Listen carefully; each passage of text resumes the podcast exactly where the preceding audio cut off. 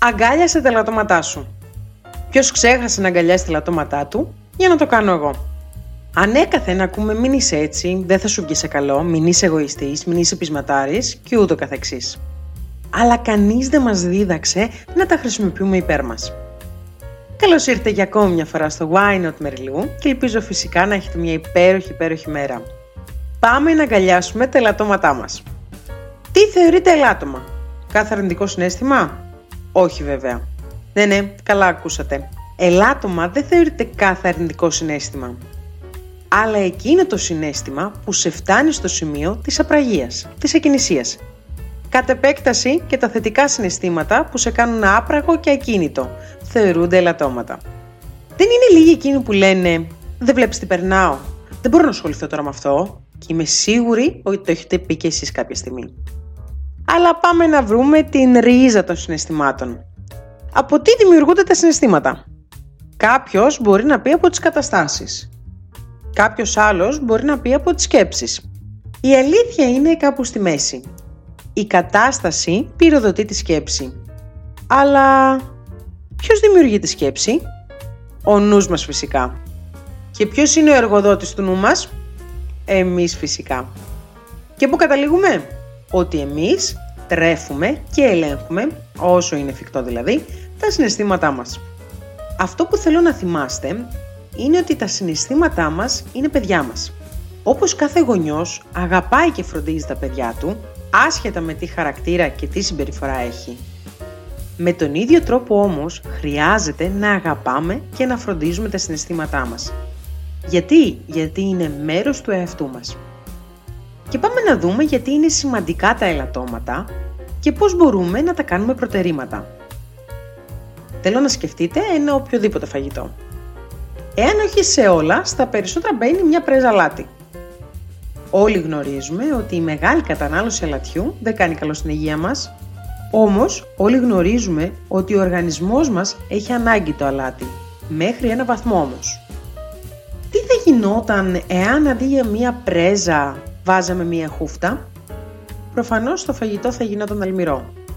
Θα το έτρωγες; Όχι. Αντίθετα θα το έφτινες. Η ίδια λογική ισχύει και με τη ζάχαρη.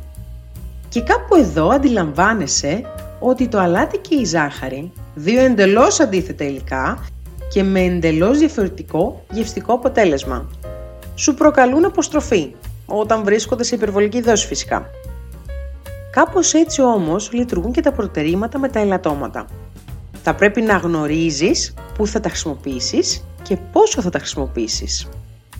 Παν μέτρων άριστον, έλεγαν οι αρχαίοι. Μάλλον κάτι παραπάνω γνώριζαν από εμάς. Βλέπετε τα ελαττώματα είναι η προέκταση των αρετών μας. Κάθε συνέστημα έχει δύο όψεις. Θυμός, ένα συνέστημα που όλοι λίγο πολύ το έχουμε αισθανθεί. Εάν θυμώνεις για την πείνα που υπάρχει και έξω, για την εγκληματικότητα και ούτω καθεξής, και ο θυμός σε παρακινεί να κάνεις κάτι για να το καταπολεμήσεις, τότε είναι εξαιρετικό συνέστημα. Λιτότητα. Ακούγεται ένα πολύ θετικό συνέστημα. Αλλά η λιτότητα, αυτό που σου δημιουργεί, βασικά η υπερβολική λιτότητα, αυτό που σου δημιουργεί η έλλειψη επιθυμιών, δηλαδή η έλλειψη πράξεων. Σε φτάνεις σε ένα σημείο της απραγίας, της ακινησίας. Ο άνθρωπος είναι σαν τα φυτά. Χρειάζεται να εξελίσσεται. Όταν σταματήσει να εξελίσσεται το λουλούδι, θα επέλθει ο μαρασμός. Περιέργεια. Συνήθως τους λέμε κουτσομπόλιδες. Αλλά υπάρχουν και εκείνοι που είναι περίεργοι για τη ζωή, θέλουν να εξελίσσονται και να μαθαίνουν.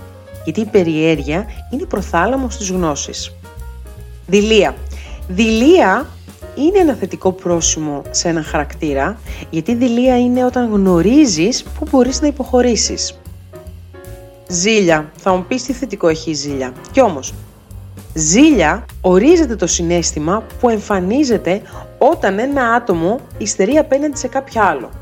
Όταν όμως σε παρακινεί να παλέψεις και να πεισμώσεις για ένα στόχο σου, τότε μαντέψτε, είναι ένα υπέροχο συνέστημα. Αναβλητικότητα. Ένα από τα πιο αρνητικά συναισθήματα που πασχίζουν περισσότεροι.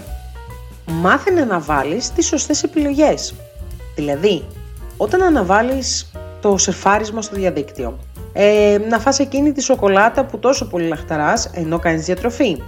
έναν καφέ με έναν φίλο σου για να εργαστείς για έναν στόχο που έχεις. Τότε αυτή η αναβλητικότητα θεωρείται εξαιρετικό όπλο. Τεμπελιά. Όλοι κράζουν το τεμπέλι. Όλοι. Η τεμπελιά έχει αρνητικό πρόσημο όταν κάθεσαι και δεν κάνεις τίποτα. Όταν όμως έχεις την ικανότητα να απολαμβάνεις τις διακοπές σου, το ρεπό σου και πάει λέγοντας, τότε και αυτό θεωρείται εξαιρετικό συνέστημα. Και πάμε σε δύο πολύ αντίθετα συναισθήματα, στην αισιοδοξία και στην απεσιοδοξία. Θα μου πεις το ένα είναι θετικό και το άλλο είναι αρνητικό. Το ήξερες ότι και η αισιοδοξία μπορεί να γίνει αρνητική, αλλά και η απεσιοδοξία μπορεί να γίνει θετική. Και τι εννοώ; Ποιος θέλει δίπλα του κάποιον απεσιόδοξο, κανείς. Υπάρχει όμως και η αμυντική απεσιοδοξία. Προετοιμάζεσαι και αξιολογείς κάθε ενδεχόμενο. Έχεις χαμηλές προσδοκίες και σκέφτεσαι το χειρότερο δυνατό σενάριο για το μέλλον. Η συνήθεια αυτή του να μην έχει κάποιους ελπίδες βοηθά στη διαχείριση του άγχους και στην ανάκτηση της αίσθησης του ελέγχου. Έρευνες έχουν δείξει ότι οι αναμενόμενες απογοητεύσεις αντιμετωπίζονται πιο εύκολα. Ωστόσο υπάρχει και η αισιοδοξία, η υπερβολική αισιοδοξία που καταλήγει ουσιαστικά στην τοξική αισιοδοξία. Διότι αποσιωπεί την ανθρώπινη συναισθηματική εμπειρία με αποτέλεσμα να καταπιέζεσαι και να μην εκφράζεσαι όπως θα έπρεπε να εξωτερικεύσεις τα συναισθήματά σου. Πολλοί άνθρωποι δεν κλείνουν μπροστά στους άλλους για να μην δώσουν αφορμή, ενώ το κλάμα είναι μια εξωτερήκευση συναισθημάτων. Ποιος από εμάς δεν έχει αγανακτήσει, δεν έχει κλάψει και δεν έχει κουρνιαστεί σαν μικρό παιδί σε μια αγωνία; Όλοι μας, δίχως καμία εξαίρεση. Όλα μας τα συναισθήματα μπορούν να λειτουργήσουν θετικά όταν τα χρησιμοποιούμε εκεί που χρειάζεται. Και κάπου εδώ θα ήθελα να γράψετε μία λίστα με τα αρνητικά και τα θετικά χαρακτηριστικά σας. Και να σκεφτείτε τι από όλα αυτά τα συναισθήματα σας ενδυναμώνουν και τι σας αποδυναμώνει. Εκείνα που σας αποδυναμώνουν και σας κάνουν άπραγους από την καθημερινότητά σας. Πού θα μπορούσατε να τα εκμεταλλευτείτε υπέρ σας; Και πριν κλείσω, θα ήθελα να θυμάστε τη συνταγή με το αλάτι και τη ζάχαρη. Όλα τα υλικά μας είναι απαραίτητα, αλλά θα πρέπει να μπουν στη σωστή αναλογία, όταν βέβαια θέλουμε το αναμενόμενο αποτέλεσμα. Μάθε λοιπόν τα ελαττώματα να τα κάνεις προτερήματά σου. Απλά αγκαλιασέ τα.